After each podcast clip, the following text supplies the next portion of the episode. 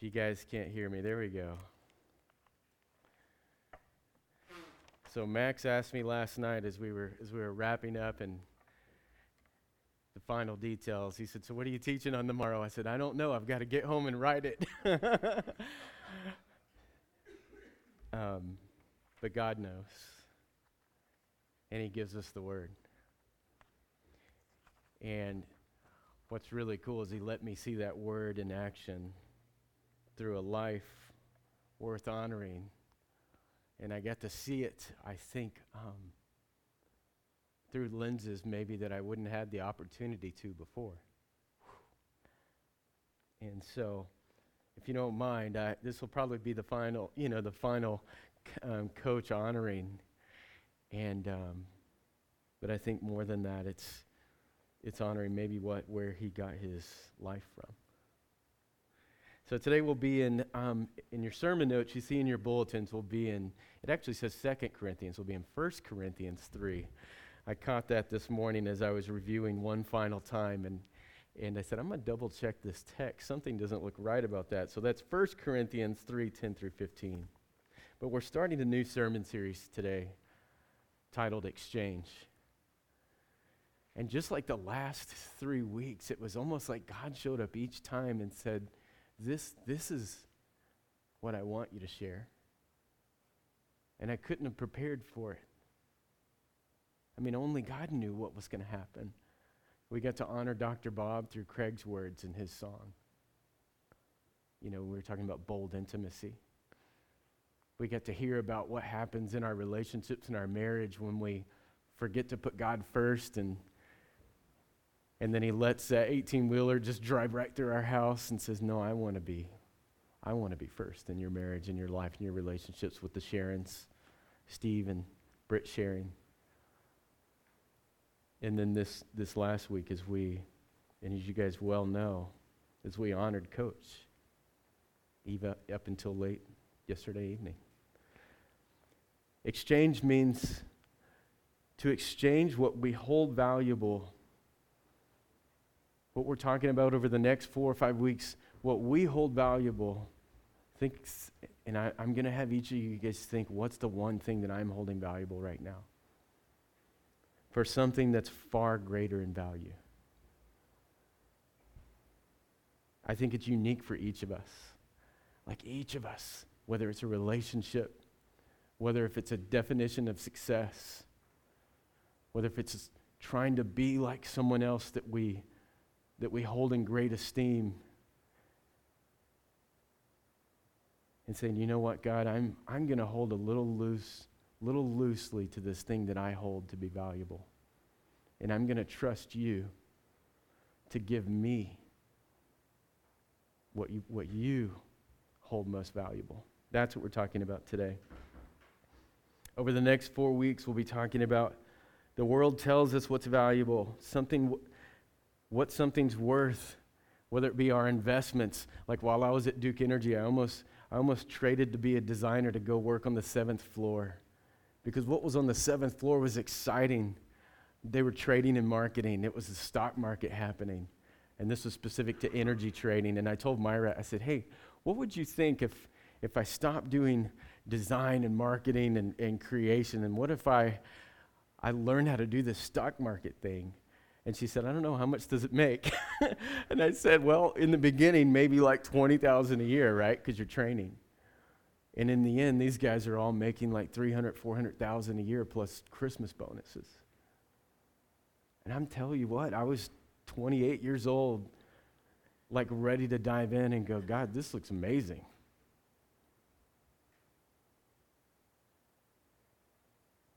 Some of us, and I'll say ladies in the room, we we often um, wonder who gets to define beauty? You know, who gets to tell us what beauty is? And we all know that our marketing and our advertising world preys on what? On our insecurities. Unfortunately, on us men, the way we were designed to get married and be fruitful and multiply. And I won't go any further, we'll keep it PG 13. But beauty, We'll talk about in the next few weeks. What will we, what will we exchange to understand God's beauty? Success, beauty, worth, value. I want, I want you to hold loosely onto your definition of that and look at maybe what, what God says is beautiful, what is valuable, what is worth our life. 1 Corinthians 3 10 through 15. Let me start there, and you can follow in your sermon notes. It says, By the grace of God has given me, I laid a foundation as an expert builder, and then something else is building on it, and someone else is building on it, but each one must be careful how he builds. For no one can lay a foundation other than the one already laid, which is Jesus Christ. If anyone builds on this foundation using gold, silver, precious stone, wood, hay, or straw, his workmanship will be evident, because the day will bring it to light. Each will be revealed with fire, and the fire will prove that the, the quality of each man's work. And what he has built survives. He will receive a reward, and if it is burned up, he will suffer loss. He himself will be saved but only as through the flames. So I'd say the la- as you can imagine, the last 72 hours, the last week I got to see, it's kind of amazing, incredible that we get to stop and honor someone and remember. And I'm talking about Coach Joe Floyd. And, and think about it, I'm, I'm, I'm the new guy here on the island, right? Like I know Joy, Joe as I, I see the football field, I see the baseball fields, I see the track. I've had communion with Joe and Carolyn in their home, and, and I forgot to mention it yesterday, but their walls are covered with photos of their family, of sports teams. It was, it's incredible. But what's m- amazing about this window of time is I get to see, and especially in the, in the media yesterday, what it looked like before Joe and Carolyn even met. What it looked like when he made the decision that she would be the one all the way up until today, I get to hear it and soak it in from you, from Duncan, from Max, from many friends and family. We get to see a glimpse of a man and what he invested his life in.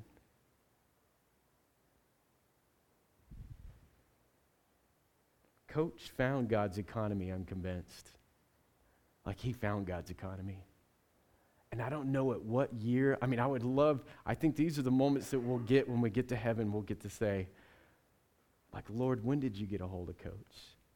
Like, what day, what year did it become obvious that it wasn't about winning championships? It wasn't about how many sports teams I could start, that it wasn't, I mean, that's fun and that's amazing and that's what his gift was. But I think there was one evening or one day or one moment that God says, Coach, like, this is amazing, but I want you to give it to me. I want you to trust me with what this all could be for in my economy. And yes, you're going you're to have success on this earth. And yes, you're going to bust through many barriers that, that many of us can't seem to. But, Coach, I want to use this for my glory and my kingdom. I think Coach found God's economy. And I'm curious, I'm just curious to know what day, what moment was, was that that God got his attention. So, questions is what's going through my mind yesterday, and maybe it does you. Where did Coach get that drive and that vision? Like, what makes men and women like Coach, right? To say, I want you to do the impossible. Like, I want you to do what's never been done before. I want you to leave everything that you know and be obedient to this next step in your life and, and say, I want you.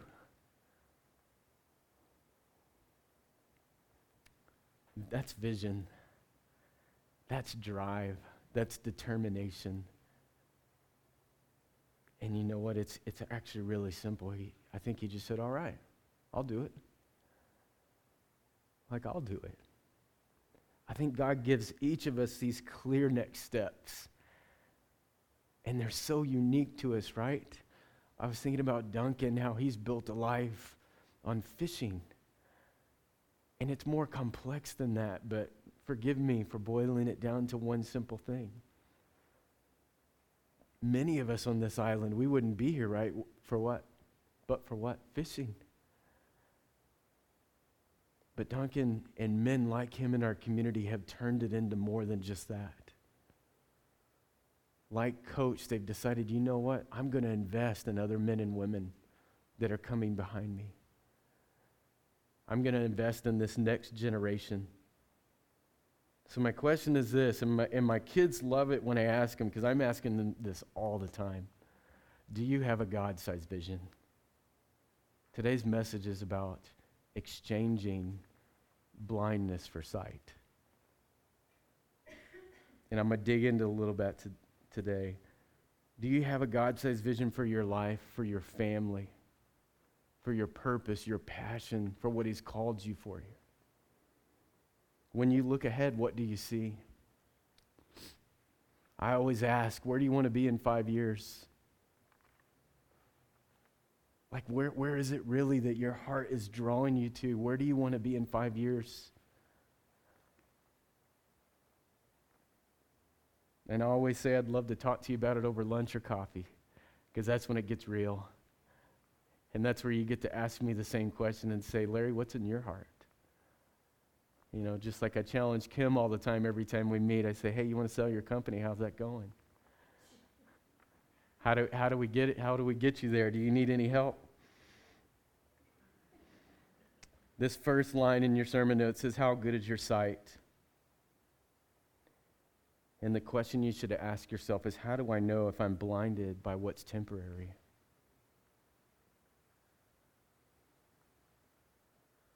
So I think God, He's so full of grace that He allows us, I believe, certain seasons of our life. He, he says, okay, go, go ahead and go run.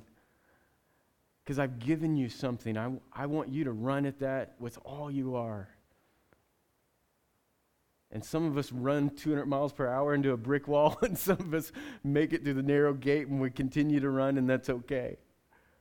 It's not a comparison game. Remember, we're not talking about earthly success.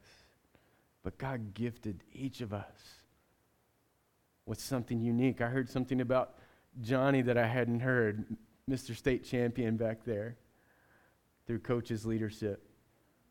God gave you something, Johnny, to use. I thought of Steve Paulson this morning. I call him Iron, genius Iron Man mechanic, right? Nuclear engineer. I, I may be making some of this up. But I believe God gave him a passion for engineering and mechanics and auto. For what? I think it's no coincidence that we're sitting on an island of probably hundreds of young men who don't have a father, who don't even know how to change their own oil. Like, right? We could look at Steve and say, hey, in our economy, this is your value. But when you multiply that in God's economy, Imagine what could happen. How good is our sight? How do I know if I'm blinded what's temporary? And then do I have a vision for eternity? Like you guys know, it's it happened for me early on in my 30s. You know, it happened for the Floyds this week again. Uh, for Holly, just recently losing her sister. For Dr. Bob. It's very real for Craig right now. When, when we leave this earth and we leave family members on this earth and we go to heaven, eternity starts to become a little more real, doesn't it? It's almost like you could touch it. Or at least you start to ask, I wonder if the streets are really made of gold. Like, I wonder if we're really going to be singing God's praises with every particle of our being. I wonder if I really get to ask God in person all those questions that I have, right? Or if I'll know just because He's there, the all knowing one. Do I have a vision for eternity?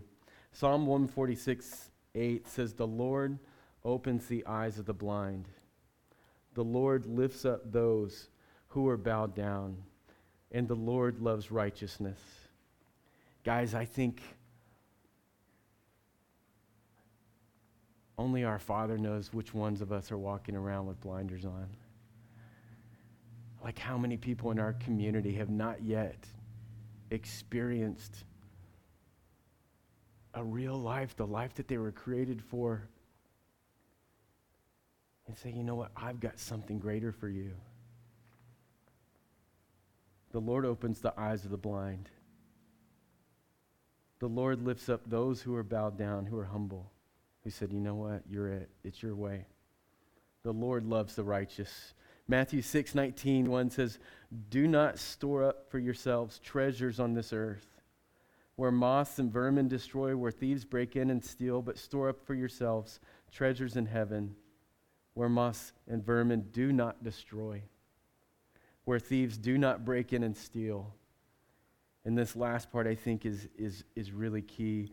For where your treasure is, there your heart will be also. Pay attention to the treasures that you store, is the next blank in your sermon note. Pay attention to the treasures. Like we're all storing treasures. Like we are, we do. And it's not that they're bad. But pay attention. Just at what treasures am I storing?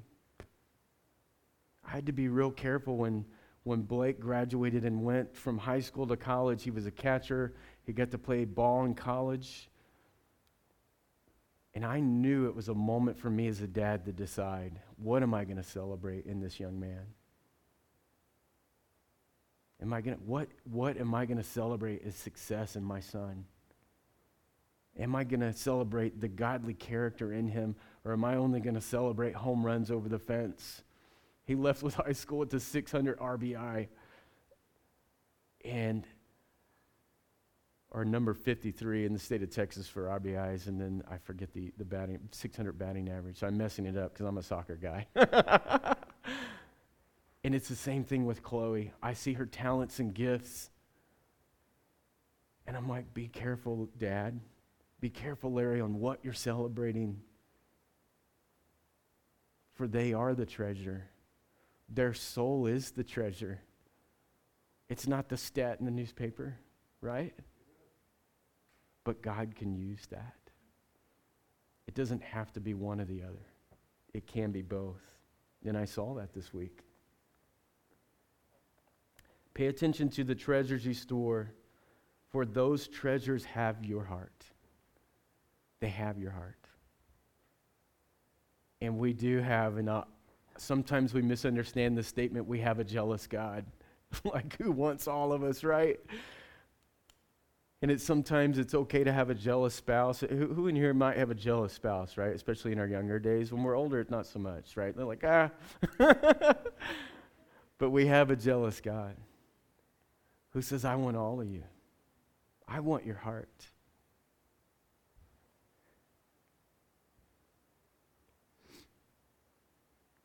What I thought was cool, that stood out about Coach, was he treasured every student. Sports, non sports. He treasured every student. And I love that he came up with a clear, like achievable goal. If every student could have one success in high school, that would give them a glimpse of what they were capable of in the future. And I don't think Coach would mind if I added on to that today. I think if, if every one of those students could have one success, and every one of those students could have one person share the love of Christ with them. And I'll even up the game a little bit because I think Coach was a man of multiplication, and you guys have already heard it. I think if every student could leave this island, Kodiak Island, and have prayed about could I lead a church one day? Could I lead someone to Christ one day? Am I supposed to be a part of God's army? Can I use my gift for baseball, for coaching, for leading, for being a leader in the fishing community? Could I use, could I allow God to use that to reach one more person for Christ? Ecclesiastes 3 10 through 11 says, I have seen the burden that God has laid on men to occupy them. He has made everything beautiful in its time. Also, He has put eternity into man's heart. It's already, eternity is already there. Eternity is already in our hearts. Yet, so that he cannot find out what God has done from the beginning to the end. It's a mystery sometimes. What struck me about this scripture is we got to see a short glimpse of what God had done from beginning to end in Coach's life. God had put eternity into Coach's heart. And what was cool is he had already put it in all those students' hearts that Coach interact with. And they may or may not have known during his time as a coach. There's a reason why this man is leading the way he's leading.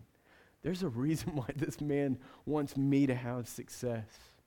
I love to challenge you guys all the time and say, read through the Gospels and find a moment where you see Christ being selfish. There's not a single moment in there where he's being selfish. It's always about that other person in front of him. And at some point in our life, I think God gets a hold of us and says, okay, you've done well with what I've given you, but now I want you to give it all to me.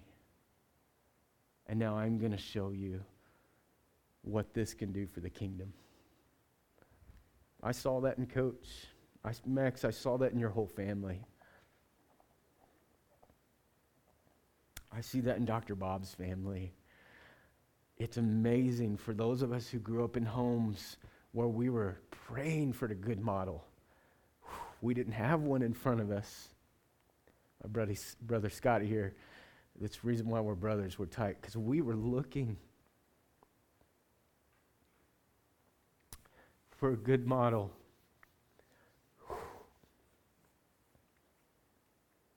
And I'm so thankful that there are men of God and women of God who finally say,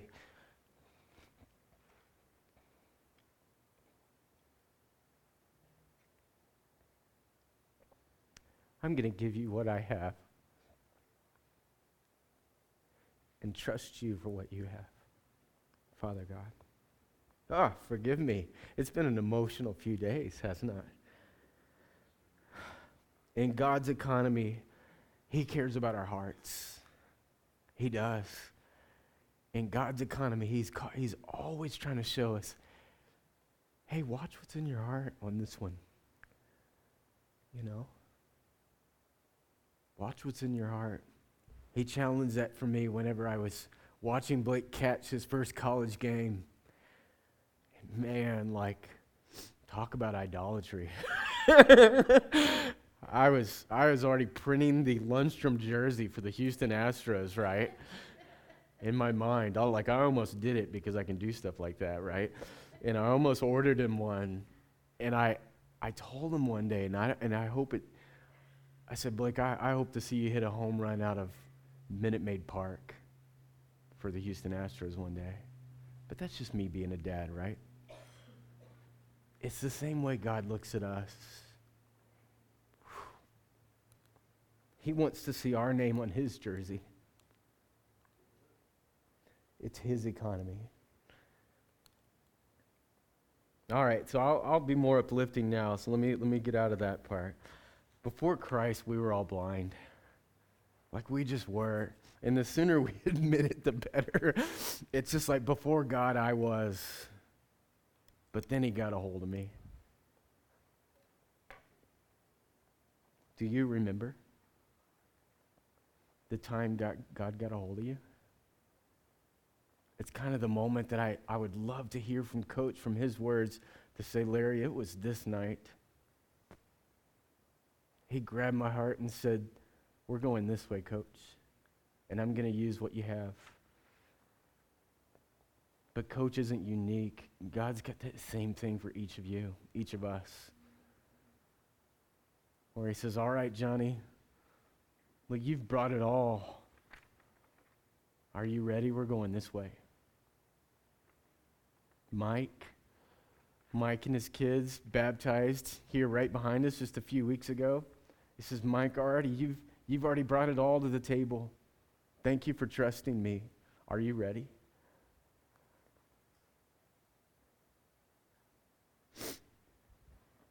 My world was so small before God got a hold of me.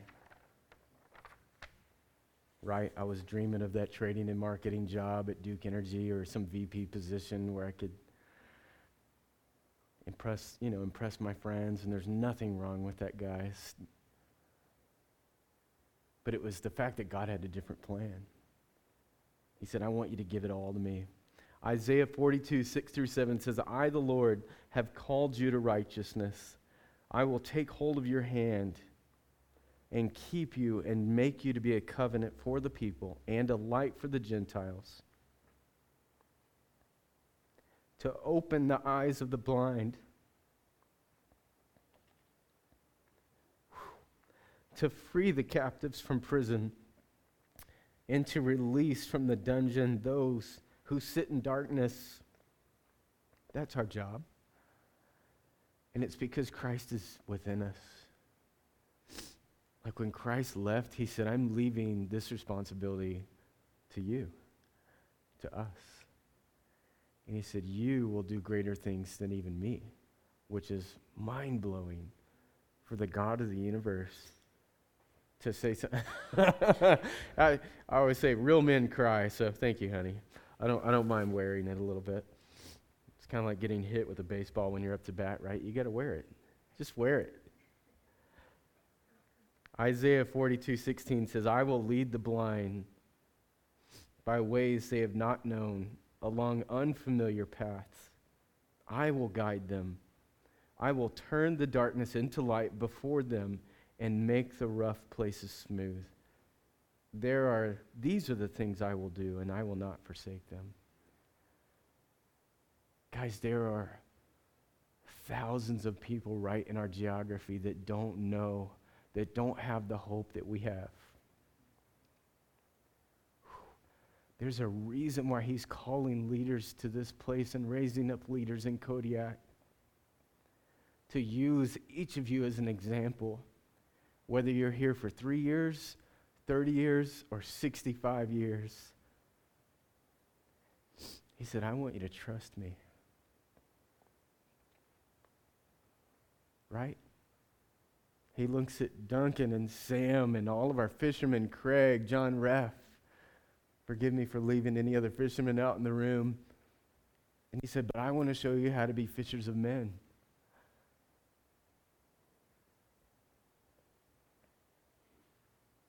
God gave us sight, is the next blank in your sermon note. He gave us a path to eternity.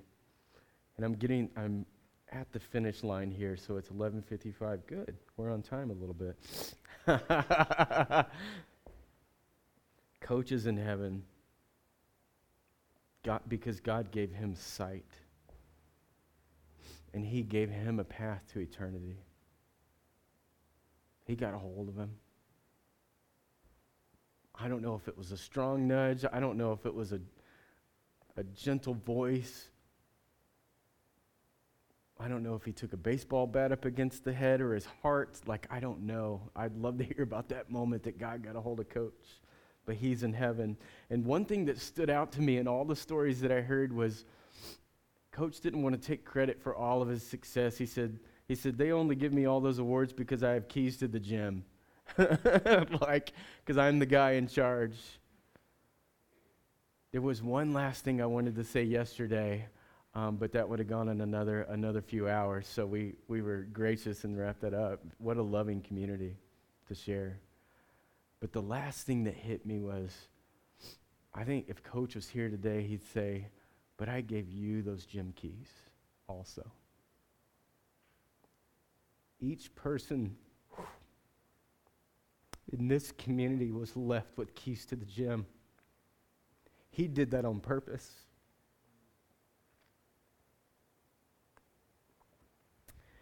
And I think he did it because God says, Coach, this isn't about you, this is about them. And I want them to get a glimpse of what heaven's like. when I get emotional when I'm tired. Ah. That was his greatest legacy. He gave away the keys to the gym. He didn't keep them to himself. It's obvious he gave, it, gave those keys to his family. Same as Dr. Bob and Craig. Their dad gave the keys over to the family, he passed it on. And I believe each of us in this room has our hands on a set of keys. And I believe the next generation, we could very well have 300 Coach Floyds, 300 Dr. Bobs on the island, 300 more because of the legacy that they gave. I mean, think about what Christ did. I am leaving now so that you can do far more than I ever than I ever did. I believe if we really pay attention to the gifts that God's given us, and yes, we're supposed to lead the way with our life, but I think we're supposed to turn around and look at that next generation and say, Tag, you're it. Like, you're it. And don't be afraid to be you. Be exactly who you were created to be. So let me wrap up. Psalm 119, 105 says, Your word is a lamp and a guide to my feet and the light to my path. This is where the keys really are God's word. Max was asking me yesterday, what's the text you'll be te- teaching on tomorrow? And I said, Max, I don't know yet. I said, I don't know, but it, it'll be easy because we have, we have God's word. It'll be even easier because I get to witness and learn more about a life, a man who decided to live it to the full. I'm so thankful to be able to have that. Let me finish with 2 Corinthians 4:16 and then we'll get ready for communion. So if the band would like to come back up now, the worship team and the communion team, be ready. So we do not lose heart. Though our outer self is wasting away, our inner self is being renewed day by day. That's the good news, right? For this light momentarily light momentary affliction is preparing us for an eternal weight of glory beyond all comparison as we look not to the things that are seen, but the things that are unseen.